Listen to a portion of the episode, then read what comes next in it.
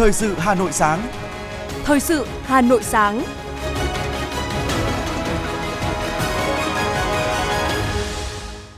Xin kính chào quý vị và các bạn. Bây giờ là chương trình thời sự của Đài Phát thanh và Truyền hình Hà Nội. Chương trình sáng nay, thứ hai ngày 6 tháng 3 năm 2023 có những nội dung chính sau đây.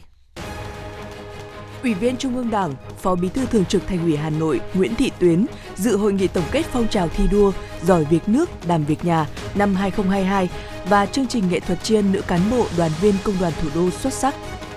Kỳ họp chuyên đề tháng 3 2023 của Hội đồng nhân dân thành phố Hà Nội sẽ diễn ra vào ngày 9 tháng 3 tới.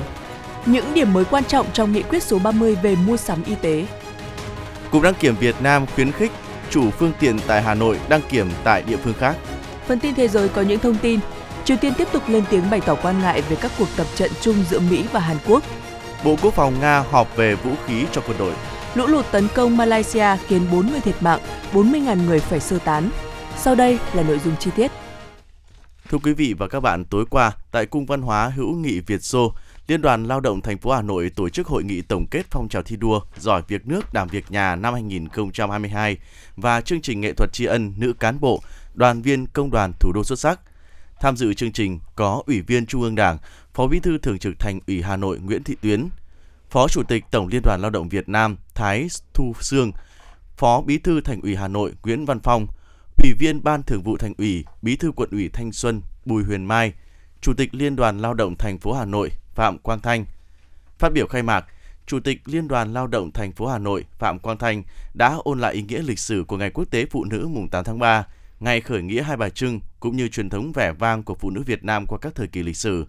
Chủ tịch Liên đoàn Lao động thành phố bày tỏ niềm trân trọng, tự hào về sự phát triển của những đóng góp của đội ngũ nữ công nhân, viên chức lao động của thủ đô đối với sự phát triển của thủ đô đất nước, cùng với sự phát triển của tổ chức công đoàn thủ đô. Đội ngũ nữ công nhân viên chức lao động ngày càng lớn mạnh cả về số lượng và chất lượng, có mặt trên mọi lĩnh vực công tác, từ tham gia công tác quản lý đến chuyên môn và trực tiếp sản xuất. Chủ tịch Liên đoàn Lao động thành phố cũng bày tỏ niềm tin tưởng và mong muốn mỗi nữ công nhân viên chức lao động sẽ vừa là một tấm gương, vừa là một tuyên truyền viên về phẩm chất phụ nữ Việt Nam trong thời đại mới, phát huy năng lực, trí tuệ trong lao động sản xuất, công tác, thực hiện tốt vai trò làm mẹ, làm vợ, luôn đi đầu trong các phong trào thi đua, gương mẫu và kỷ cương trong công việc, khẳng định được vai trò vị thế của mình trong sự nghiệp đổi mới, góp phần vào sự nghiệp của thủ đô và đất nước. Tại buổi lễ, các đồng chí lãnh đạo Tổng Liên đoàn Lao động Việt Nam và thành phố Hà Nội đã trao thưởng cho các tập thể cá nhân đạt thành tích xuất sắc trong phong trào thi đua, giỏi việc nước, đảm việc nhà. Các tập thể cá nhân có thành tích xuất sắc cũng được khen thưởng dịp này. Trong khuôn khổ chương trình đã diễn ra chương trình nghệ thuật tri ân nữ cán bộ, đoàn viên công đoàn thủ đô xuất sắc, quy tụ nhiều nghệ sĩ, ngôi sao ca nhạc tên tuổi được khán giả mến mộ như Lệ Quyên, Quang Hà, Trung Quân Idol, Vicky Nhung.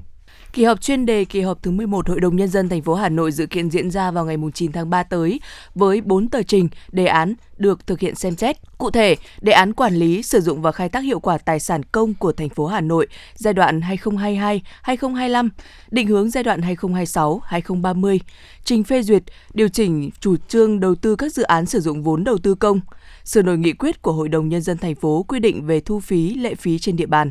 công tác cán bộ thuộc thẩm quyền của Hội đồng Nhân dân thành phố. Theo ông Nguyễn Tường Sơn, vụ trưởng vụ kế hoạch tài chính Bộ Y tế, thành viên soạn thảo nghị quyết 30, nghị quyết đã sửa đổi khoản 4 của nghị quyết 144 ngày 5 tháng 11 năm 2022 của Chính phủ cho phép tiếp tục thanh toán chi phí khám bệnh, chữa bệnh bảo hiểm y tế đối với dịch vụ kỹ thuật thực hiện bằng máy do nhà thầu cung cấp sau khi trúng thầu vật tư hóa chất theo kết quả lựa chọn nhà thầu được cấp có thẩm quyền phê duyệt theo quy định của luật đấu thầu. Tại Nghị quyết 30 có quy định với các hợp đồng được ký trước ngày 5 tháng 11 năm 2022 sẽ tiếp tục thực hiện theo thời hạn của hợp đồng. Còn với các hợp đồng được ký từ ngày 5 tháng 11 năm 2022 được tiếp tục thực hiện đến khi có văn bản quy phạm pháp luật quy định về vấn đề này, bao gồm cả các hợp đồng được ký theo hình thức mua sắm trực tiếp. Điểm mới thứ hai của Nghị quyết 30 là cho phép thay đổi, xác định giá các gói thầu trong mua sắm trang, thiết bị và tự y tế. Nghị quyết 30 đã quy định, chủ đầu tư gửi thông báo mời chào giá với yêu cầu kỹ thuật lên cổng thông tin điện tử của Bộ Y tế hoặc cổng dịch vụ công trực tuyến về quản lý trang thiết bị y tế, hoặc trang thông tin điện tử của đơn vị hoặc các hình thức khác theo quy định của pháp luật về đấu thầu trong thời gian tối thiểu là 10 ngày. Hết thời gian thông báo mời chào giá, à, chủ đầu tư căn cứ số báo giá nhận được để làm cơ sở xây dựng giá gói thầu. Trường hợp chỉ có một hoặc hai nhà phân phối hoặc doanh nghiệp cung cấp báo giá thì được sử dụng các báo giá đã nhận để làm cơ sở xây dựng giá gói thầu. Chủ đầu tư cũng được phép lấy báo giá trực tiếp từ nhà phân phối trong trường hợp chỉ có một nhà phân phối hoặc để đảm bảo tính à, tương thích về công nghệ, bản quyền mà không thể mua được từ nhà phân phối khác. Quy định này nhằm khắc phục tình trạng cơ sở y tế rơi vào chỉ định thầu. Điểm mới thứ ba, với những trang thiết bị vật tư y tế cùng chủng loại nhưng có nhiều nhà phân phối, Nghị quyết 30 cho phép chủ đầu tư xem xét, quyết định việc giao hội đồng khoa học của đơn vị thực hiện việc xây dựng tính năng, cấu hình kỹ thuật theo yêu cầu chuyên môn của đơn vị. Trên cơ sở tính năng cấu hình kỹ thuật do hội đồng khoa học xây dựng, đơn vị tổ chức lấy báo giá. Trước đây, những sản phẩm này đấu thầu theo giá nên các cơ sở y tế có thể mua được các sản phẩm giá rẻ nhưng chất lượng kém. Còn nghị quyết 30 hướng tới việc trước tiên phải lựa chọn được sản phẩm đạt yêu cầu về chuyên môn, sau đó mới xây dựng báo giá để giảm giá gói thầu. Đồng thời cũng sẽ loại bỏ trừ những sản phẩm không đảm bảo chất lượng. Điểm mới thứ tư, Nghị quyết 30 cũng cho phép các cơ sở y tế được sử dụng các trang thiết bị y tế đã được cá nhân, tổ chức trong nước, nước ngoài, hiến, biếu, tặng, cho, đóng góp, viện trợ, tài trợ, bao gồm các trang thiết bị y tế liên doanh, liên kết đã hết thời hạn hợp đồng, nhưng chưa hoàn thành thủ tục xác lập sở hữu hoàn toàn, toàn dân, khám bệnh, chữa bệnh. Các dịch vụ kỹ thuật thực hiện bằng trang thiết bị y tế này được Quỹ Bảo hiểm Y tế thanh toán. Một điểm mới khác của Nghị quyết 30 là sau khi trúng thầu hóa chất theo máy đóng, hóa chất chỉ sử dụng được với máy đó, không sử dụng được với máy khác, thì nhà sản xuất sẽ đưa máy vào cơ sở khám chữa bệnh thực hiện theo hóa chất đó. Nếu cơ sở khám chữa bệnh đã có máy mà trúng thầu hóa chất của máy đó thì được tiếp tục sử dụng, còn nếu không trúng thầu thì đưa máy về. Dự kiến tháng 6 tới, Ủy ban châu Âu sẽ tiến hành thanh tra lần thứ tư nhằm xem xét việc tháo gỡ thẻ vàng cho thủy sản Việt Nam. Cùng với cơ quan chuyên môn, chính quyền địa phương và ngư dân, cộng đồng doanh nghiệp chế biến thủy sản ở Nam Trung Bộ đã và đang nỗ lực khắc phục những tồn tại liên quan đến chống khai thác hải sản bất hợp pháp, không khai, thác, không khai báo và không theo quy định với mục tiêu gỡ thẻ vàng trong năm nay –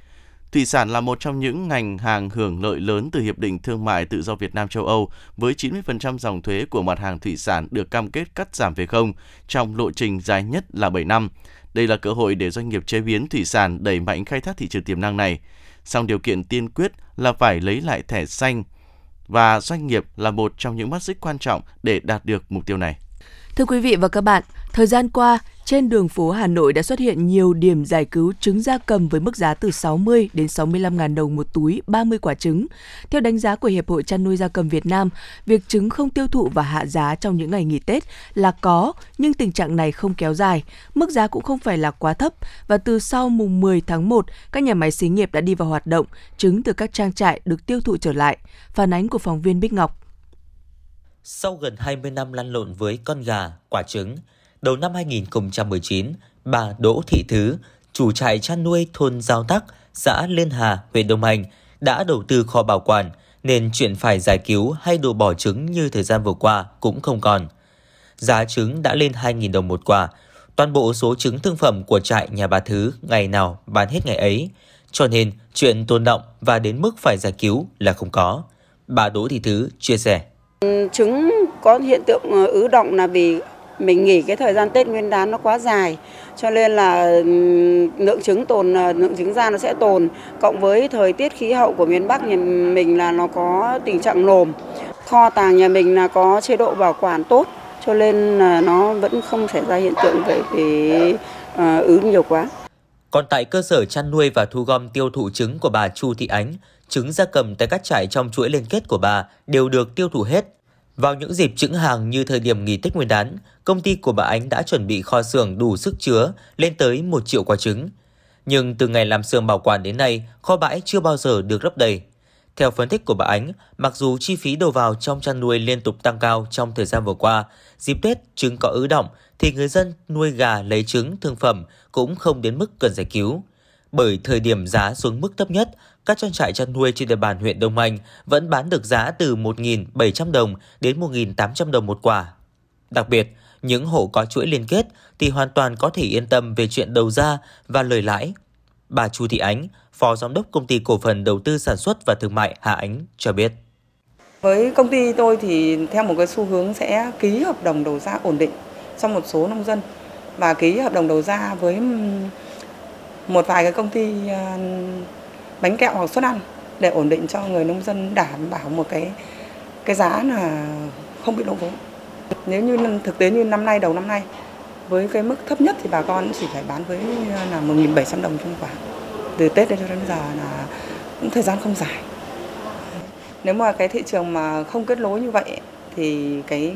người mà sản xuất nhá, bên chẳng hạn như công ty bánh kẹo hay là suất ăn ấy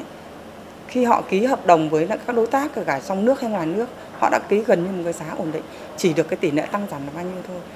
Mà trong đấy nguồn cung thì cũng cần sản lượng ổn định. Thế mà bà con chăn nuôi cũng yên tâm là khi mình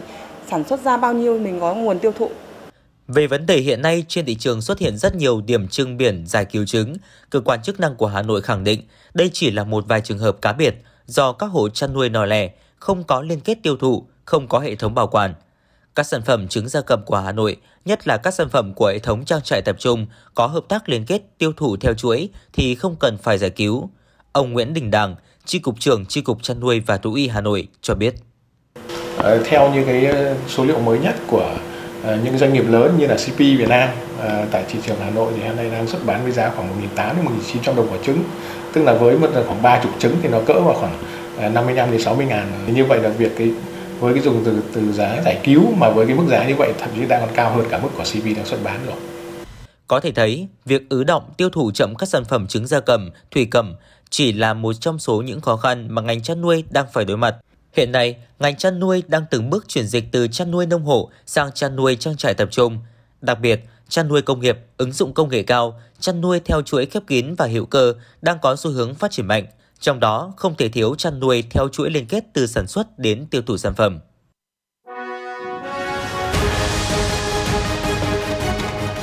Thời sự Hà Nội, nhanh, chính xác, tương tác cao. Thời sự Hà Nội, nhanh, chính xác, tương tác cao.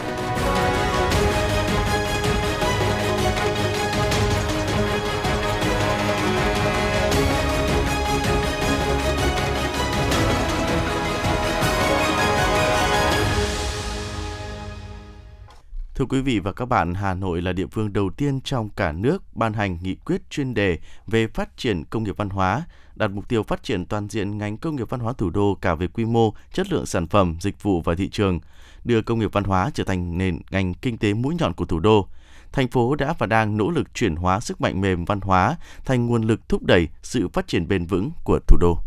Xây dựng những không gian sáng tạo được xác định là nội dung quan trọng trong chiến lược công nghiệp văn hóa của Hà Nội – Công trình 22 hàng buồm trước đây là hội quán Quảng Đông đã được cải tạo thành trung tâm văn hóa nghệ thuật cách đây không lâu. Đây vốn dĩ là một di sản văn hóa kiến trúc khổng lồ, tuy nhiên một thời gian dài đã biến đổi công năng thành trường mầm non. Khi quận Hoàn Kiếm có chủ trương trả lại không gian cho các công trình văn hóa, trường mầm non được di rời và di sản này được phát huy giá trị và hoạt động như một không gian dành cho giới sáng tạo Hà Nội – một biểu hiện của quá khứ vẫn được giữ lại và thổi vào luồng sinh khí mới để vừa hài hòa với lịch sử, vừa phù hợp với nhịp sống hiện đại. Đó cũng là cách ứng xử với phố cổ của quận Hoàn Kiếm và nhiều địa phương khác khi không gian văn hóa sáng tạo xuất hiện ngày càng nhiều. Ông Lê Quang Bình, điều phối viên mạng lưới vì một Hà Nội đáng sống, nói. Chúng ta biết rằng là để xây một cái nhà thì chúng ta cần một cái nền móng đúng không? Và như vậy bất cứ một ngành công nghiệp nào thì cũng cần phải cơ sở hạ tầng cho nó. À, và trong một trong những cơ sở hạ tầng rất quan trọng cho công nghiệp văn hóa chính là những cái không gian sáng tạo. Và như vậy thì Hà Nội có một cái cơ hội là muốn thúc đẩy thì phải đầu tư vào cơ sở hạ tầng.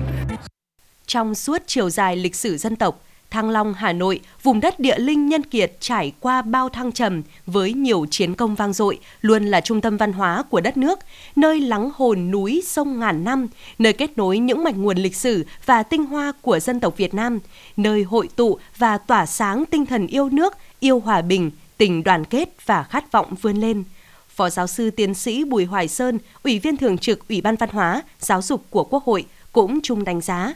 vốn văn hóa, tiềm năng văn hóa của Hà Nội là thế mạnh mà không thành phố nào của Việt Nam có thể đạt được. Tất cả kho tàng di sản văn hóa của Hà Nội nếu biết sử dụng, khai thác thì không chỉ đơn thuần là tạo ra sản phẩm văn hóa mà còn là lợi thế cho phát triển kinh tế xã hội, làm cho Hà Nội trở nên hấp dẫn hơn rất nhiều. Nghị quyết về phát triển các ngành công nghiệp văn hóa của thủ đô thì đây chính là những cái bước để chúng ta hiện thực hóa chúng ta cụ thể hóa cái việc xây dựng ờ, ờ, phát triển văn hóa con người của thủ đô đáp ứng cái yêu cầu phát triển không chỉ của thủ đô mà còn của đất nước nói chung. Khi chúng ta nói đến những cái tinh hoa của văn hóa Hà Nội thì chúng ta cũng nói đến cái niềm tự hào của văn hóa Việt Nam. Chính vì thế nên là à, chúng ta cần phải bảo vệ, phát huy các cái giá trị văn hóa, các cái giá trị con người của Hà Nội để tạo nên cái niềm tự hào cho đất nước, tạo nên những cái sức mạnh à, cho dân tộc của chúng ta trong giai đoạn sắp tới. Để triển khai thực hiện nghị quyết, Hà Nội cũng đang xây dựng các cơ chế, chính sách đặc thù để phát huy sự sáng tạo dựa trên các nguồn lực công nghiệp văn hóa cho phát triển bền vững như chuyển đổi di sản công nghiệp, nhà, biệt thự cũ, di sản đô thị, di sản ký ức thành di sản văn hóa mới, phát triển nghề và sản phẩm nghề thủ công truyền thống, đồng thời lựa chọn xây dựng các thương hiệu sản phẩm, dịch vụ chất lượng cao để quảng bá cho ngành công nghiệp văn hóa Hà Nội với cả nước và thế giới, kết hợp với du lịch, các hoạt động thu hút đầu tư trong và ngoài nước. Phó giáo sư tiến sĩ Nguyễn Thị Thu Phương, Viện trưởng Viện Văn hóa Quốc gia Việt Nam nói. À, hệ thống mà các cái giải pháp thiết kế sáng tạo để có thể thúc đẩy các cái ngành công nghiệp văn hóa của Hà Nội à, để đáp ứng chính cái nhu cầu sống, nhu cầu phát triển à, mang tính bền vững à, của cộng đồng à, người dân thành phố. À, và nó cũng là một cái tầm nhìn chung của chính quyền thành phố thì tôi nghĩ rằng là cần phải làm cái điều đó. Nó không nó không chỉ là một cái cam kết trên giấy tờ nó không chỉ là một cái danh xưng mà nó phải hiện thực hóa. Công nghiệp văn hóa đánh thức tinh hoa khơi nguồn sáng tạo vừa tạo ra nguồn thu vừa khẳng định thương hiệu vùng miền quốc gia theo chiến lược của chính phủ hà nội phấn đấu trở thành một trong ba khu trung tâm công nghiệp văn hóa trên toàn quốc Hà Nội cũng đặt mục tiêu đến năm 2030, ngành công nghiệp văn hóa cơ bản trở thành một ngành kinh tế mũi nhọn, thúc đẩy mạnh mẽ sự phát triển của các ngành, lĩnh vực khác. Hà Nội nằm trong nhóm các thành phố có ngành công nghiệp văn hóa phát triển hàng đầu, có thương hiệu, sản phẩm uy tín, khả năng cạnh tranh cao với các thành phố trong khu vực, là thành phố sáng tạo có sức ảnh hưởng ở khu vực Đông Nam Á. Phấn đấu doanh thu từ các ngành công nghiệp văn hóa tăng dần qua từng năm. Phố. Tiếp tục là phần tin. Hội nghị triển khai thực hiện nhiệm vụ thuộc lĩnh vực việc làm năm 2023 của Cục Việc làm, Bộ Lao động Thương binh và Xã hội tổ chức vào ngày 2 tháng 3 vừa qua đã nhận định Năm nay, dự báo thị trường lao động sẽ chịu nhiều rủi ro và thách thức dù đã có những phục hồi cơ bản trong năm 2022. Nắm bắt tình hình biến động của thị trường lao động, đặc biệt là tình hình sản xuất, kinh doanh, lao động việc làm của các doanh nghiệp để kịp thời có những biện pháp kết nối, cung cầu lao động, đưa người lao động trở lại thị trường làm việc sẽ là nhiệm vụ trọng tâm của ngành lao động mỗi địa phương. Thưa quý vị và các bạn, Bộ Giáo dục và Đào tạo đã công bố kết kế hoạch dự kiến công tác tuyển sinh năm 2023, trong đó có các mốc thời gian đăng ký xét tuyển nguyện vọng, nộp lệ phí xét tuyển, xét tuyển sớm. Theo kế hoạch dự kiến của Bộ Giáo dục và Đào tạo, từ ngày mùng 7 Thưa quý vị, từ ngày 5 tháng 7 đến ngày 11 tháng 7, các sở giáo dục và đào tạo cấp tài khoản bổ sung cho thí sinh đã tốt nghiệp trung học phổ thông trung cấp chưa có tài khoản đăng ký xét tuyển trên hệ thống. Bắt đầu từ ngày 5 tháng 7 đến 17 giờ ngày 25 tháng 7, thí sinh thực hiện đăng ký điều chỉnh nguyện vọng xét tuyển đại học không giới hạn số lần. Từ ngày 26 tháng 7 đến 17 giờ ngày mùng 5 tháng 8, thí sinh nộp lệ phí xét tuyển trực tuyến. Thưa quý vị, mùa tuyển sinh xét tuyển 2023 với các trường nghề, cao đẳng, trung cấp đã chính thức bắt đầu, trong đó có nhiều điểm mới về những đợt xét tuyển. Đặc biệt năm nay, hệ thống ngành tuyển sinh đã gắn chặt với nhu cầu của thị trường lao động. Thay vì phụ thuộc tất cả vào cao điểm sau khi thí sinh tốt nghiệp trung học phổ thông, năm nay nhiều trường cao đẳng trong hệ thống giáo dục nghề nghiệp đã khởi động tuyển sinh từ sớm, chia làm nhiều đợt. Nhiều thí sinh có mặt tại đây đã có lựa chọn vào nghề cho riêng mình. Em Vũ Quỳnh Như Hà Nội và em Nguyễn Văn Hòa tỉnh Nghệ An cho biết muốn chắc chắn về cái tương lai của mình nên là ừ, một là bọn em sẽ xét học ừ, bạn ừ, để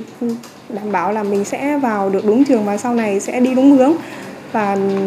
còn nữa là sẽ tìm được một cái trường mà nó phù hợp với cái khả năng của mình. Thời đại 4.0 ấy, thì công nghệ cũng là ngày, ngày càng phát triển ấy. thì là ô tô là cũng là một ngành trọng điểm mình học công nghệ ô tô kiểu đảm bảo sau này đầu ra mình sẽ có việc Thống kê năm 2022, có trên 325.000 học sinh lớp 12 không đăng ký xét tuyển đại học và thêm hơn 100.000 thí sinh trúng tuyển đại học nhưng không nhập học. Đây chính là cơ hội để các trường cao đẳng, trung cấp nghề tận dụng lợi thế để tuyển sinh quanh năm. Bên cạnh việc đa dạng hình thức xét tuyển, tại nhiều đơn vị, số lượng tuyển sinh từ ngành cũng được điều chỉnh căn cứ theo nhu cầu của thị trường lao động. Ông Bùi Văn Quân, hiệu trưởng trường cao đẳng ngoại ngữ và công nghệ Hà Nội cho biết. Có sự lựa chọn ưu tiên cho những ngành mà trường đã có thế mạnh nhưng ờ, qua phân tích cái nhu cầu của thị trường lao động thì chúng tôi cũng có thể điều chỉnh để cho cái cái cái cái, cái chỉ tiêu tuyển sinh ở mức độ vừa phải mà tập trung vào vấn đề nâng cao chất lượng ở những ngành đào tạo mà trường đã có uy tín.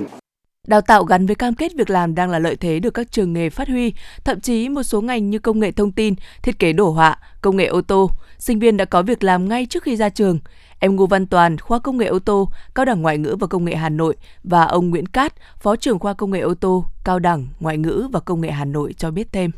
Hiện nay với cái ngành ô tô này công việc của bọn em sẽ khá là dễ tìm kiếm ạ. Bởi vì có nhiều tập đoàn lớn như Hyundai Thành Công hay là Thaco Trường Hải hoặc là VinFast đang phát triển rất mạnh mẽ, có thể sản xuất rồi xuất khẩu ra nước ngoài. Hiện nay là các doanh nghiệp đã có những cái cái chương cái các đặt hàng và thậm chí có những à, doanh nghiệp người ta đã đã tạo ra cái học bổng cho để hỗ trợ cho sinh viên. Hiện nhiều doanh nghiệp đã bắt tay với nhà trường trong tuyển sinh bằng cách cung cấp thông tin đào tạo, nhu cầu tuyển dụng, cơ hội việc làm để nhà trường lồng ghép vào thông tin tuyển sinh, truyền đạt tới thí sinh. Anh Đoàn Bình Dương, giám đốc công ty trách nhiệm hữu hạn Tinh Hoa ẩm thực và ông Phạm Vũ Quốc Bình, Phó Tổng cục trưởng Tổng cục Giáo dục nghề nghiệp cho biết cái lợi cho cả hai phía. Về phía doanh nghiệp thì có được một nguồn nhân sự ổn định à, chất lượng. Và về phía các cơ sở đào tạo thì cũng à, giúp ra cái đầu ra về công việc cho à, học sinh của mình. Đấy là cái mà tôi rất là vui. Giáo dục đào tạo nằm trong thị trường lao động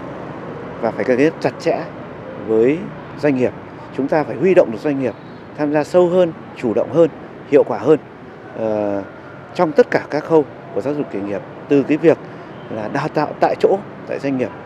đến cái việc là huy động nguồn lực của doanh nghiệp ờ, cơ sở vật chất thiết bị ờ, người dạy ờ, tham gia vào quá trình đến cái việc như là tư vấn tuyển sinh tạo việc làm Dự kiến vào năm 2023, hệ thống giáo dục nghề nghiệp phấn đấu tuyển sinh gần 2,3 triệu người, đạt 110% so với kế hoạch năm ngoái. Xin chuyển sang những thông tin khác. Cục đăng kiểm Việt Nam khuyến cáo chủ phương tiện tại Hà Nội chủ động đưa xe sang các trung tâm đăng kiểm ở các tỉnh lân cận để thực hiện kiểm định xe, tránh phải chờ lâu, gây ùn tắc ở các trung tâm đăng kiểm của Hà Nội. Hiện tại Hà Nội còn 10 trên 31 trung tâm đăng kiểm với 19 dây chuyền còn hoạt động. Với số lượng này, mỗi tháng Hà Nội chỉ kiểm định được khoảng hơn 30.000 xe, trong khi đó chỉ riêng trong tháng 3, số xe đến hạn kiểm định tại thành phố là hơn 75.000 xe. Ngoài ra, cơ quan đăng kiểm cũng khuyến cáo người dân chủ động bảo dưỡng xe, tra cứu và nộp phạt nguội trước khi đi kiểm định xe để giảm thời gian làm các thủ tục đăng kiểm. Thưa quý vị, nhằm đảm bảo an toàn tính mạng cho người dân và đảm bảo an toàn hành lang đường sắt, Hà Nội đã yêu cầu dừng hoạt động phố cà phê đường tàu trên địa bàn quận Hoàn Kiếm nhiều tháng nay. Tuy nhiên, hiện phố cà phê đường tàu dài khoảng 2 km vẫn tấp nập mở cửa đón khách như chưa hề có lệnh cấm. Ngay cả khi biết phố cà phê đường tàu đã bị cấm nhưng vẫn có tour du lịch dẫn du khách đến tham quan, nhất là vào dịp cuối tuần, hàng trăm lượt khách đổ về đây. Dù các phường đã bố trí nhiều chốt chặn tại đầu các tuyến phố, nhưng dường như các biện pháp chưa thực sự hiệu quả bởi dẹp xong thì lại đâu vào đấy. Ai cũng biết rõ về nguy cơ mất an toàn hành lang đường sắt, nhưng nếu chủ quan thờ ơ không xử lý triệt đề thì vi phạm vẫn tái diễn và nguy hiểm luôn rình rập.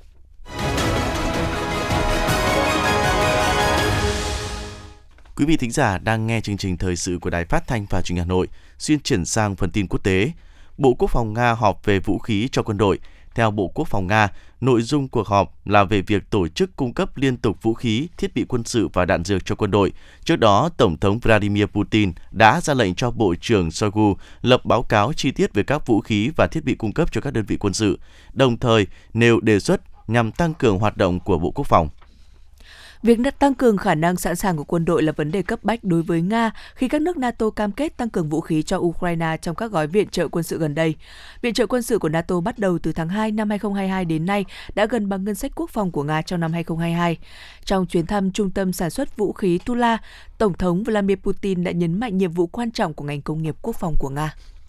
hãng thông tấn Trung ương Triều Tiên KCNA đã đăng thông cáo báo chí được Thứ trưởng Bộ Ngoại giao Triều Tiên Kim Jong-un đưa ra vào ngày hôm qua – trong đó cho rằng các cuộc tập trận quân sự giữa Hàn Quốc và Mỹ đã đẩy tình hình trên bán đảo Triều Tiên vào tình thế nguy hiểm. Các cuộc tập trận chung giữa Mỹ Hàn diễn ra trong bối cảnh Triều Tiên liên tục phóng thử tên lửa, trong đó có cả tên lửa đạn đạo xuyên lục địa. Hai nhân viên của Ủy ban chữ thập đỏ quốc tế đã bị bắt cóc ở miền Bắc Mali hôm ngày 4 tháng 3 vừa qua. Đây là vụ bắt cóc mới nhất ở quốc gia Tây Phi đang gặp khó khăn này. Trước đó, một bác sĩ của Tổ chức Y tế Thế giới đã bị bắt cóc ở Mali vào cuối tháng 1. Người này sau đó đã được trả tự do. Các nỗ lực cứu hộ đang được triển khai ở một số vùng của Malaysia sau khi lũ lụt theo mùa khiến cho ít nhất 4 người thiệt mạng và hơn 40.000 người phải sơ tán tại đây. Malaysia giống như nhiều nước láng giềng Đông Nam Á khác thường hứng chịu lũ lụt theo mùa. Nước láng giềng Singapore đã chứng kiến những trận mưa lớn xối xả kể từ tháng 2. Các chuyên gia từ Cục Khí tượng Malaysia đã cảnh báo rằng thời tiết mưa lũ có thể sẽ tiếp tục diễn ra cho đến tháng 4. Chỉ số chất lượng không khí tại nhiều nơi ở miền Bắc Thái Lan đã lên tới ngưỡng có hại cho sức khỏe. Khoảng 90% các điểm nóng về ô nhiễm tại đây là do con người gây ra. Cục Kiểm soát ô nhiễm của Thái Lan chỉ ra rằng phần lớn nguyên nhân khiến chất lượng không khí xấu đi là do nông dân đã đẩy mạnh việc đốt ruộng mía và ruộng ngô sau khi thu hoạch để chuẩn bị cho các đợt canh tác tiếp theo. Ngoài ra, khí thải từ ô tô cũng góp phần không nhỏ dẫn đến tình trạng chất lượng không khí xuống cấp. Một trận động đất nhỏ có độ lớn 2,3 độ đã xảy ra vào tối ngày 4 tháng 3 tại tỉnh Saijabori, Bắc Lào. Tuy không gây thiệt hại về người và tài sản, nhưng việc các trận động đất xảy ra nhiều hơn cũng khiến cho các nhà địa chất học Lào lo ngại. Và tin từ Trung tâm Dữ liệu Động đất Quốc gia Lào cho thấy trận động đất xảy ra vào lúc 22 giờ 32 phút, có độ lớn 2,3, tâm chấn được xác định ở độ sâu 6 km. Trước đó, vào ngày 27 tháng 2, tại tỉnh này cũng xảy ra một trận động đất có độ lớn 2,7 với tâm chấn ở độ sâu 4 km. Hai trận động đất trên không gây thiệt hại về người và tài sản.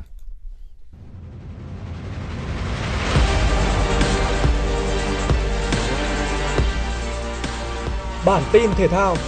Bản tin thể thao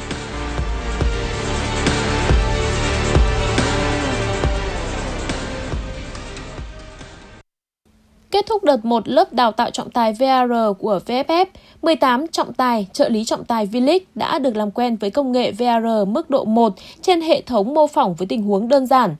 Sau giai đoạn tập huấn lý thuyết từ tháng 12 năm 2022, khóa đào tạo trọng tài VAR trong phòng lab đã giúp các trọng tài được làm quen VAR trên hệ thống mô phỏng. Đây được xem là bước đào tạo cơ bản đầu tiên.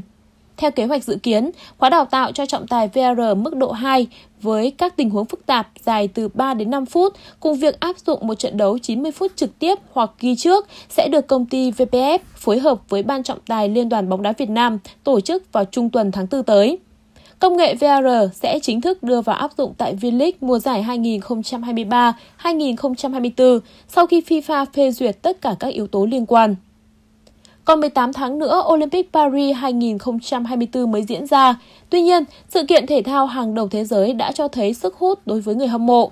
Được biết, ban tổ chức Olympic Paris đã phát hành đợt đầu tiên 10 triệu vé cho khoảng 20 môn thể thao. Và ngay lập tức, một số môn đã cháy vé như leo núi, đấu kiếm, judo, trượt ván và bóng truyền. Năm nay, vé xem thi đấu các môn tại Olympic được bán theo hình thức trực tuyến cho tất cả người dân trên thế giới. Trong đợt mở bán vé đầu tiên, người dân Pháp đã mua 2 phần 3 tổng số vé. Trong đó, vé môn bóng truyền rất được người dân Pháp quan tâm với 3 phần tư số vé của môn thể thao này được các cổ động viên trong nước đặt trước. Điều này cũng dễ lý giải khi đội tuyển bóng truyền Nam Pháp đang trỗi dậy mạnh mẽ trong những năm gần đây với rất nhiều thành tích ấn tượng. Họ cũng đang là đương kim vô địch Olympic Tokyo 2020. Trung tâm Dự báo Khí tượng Thủy văn Quốc gia thông tin dự báo thời tiết ngày hôm nay, mùng 6 tháng 3 năm 2023 tại Hà Nội. Trời nhiều mây, không mưa, sáng sớm có sương mù và sương mù nhẹ, trời chiều giảm mây trời nắng, gió nhẹ, đêm và sáng trời rét, nhiệt độ thấp nhất từ 17 đến 19 độ, nhiệt độ cao nhất từ 25 đến 27 độ. Quý vị và các bạn vừa nghe chương trình thời sự của Đài Phát thanh và Truyền hình Hà Nội. Chỉ đạo nội dung Nguyễn Kim Khiêm, chỉ đạo sản xuất Nguyễn Tiến Dũng, tổ chức sản xuất Trà My. Chương trình do biên tập viên Nguyễn Hằng, phát thanh viên Bảo Nhật Hoài Linh cùng kỹ thuật viên Quang Ngọc thực hiện. Hẹn gặp lại quý vị và các bạn trong chương trình thời sự tiếp theo. Thân ái, chào tạm biệt.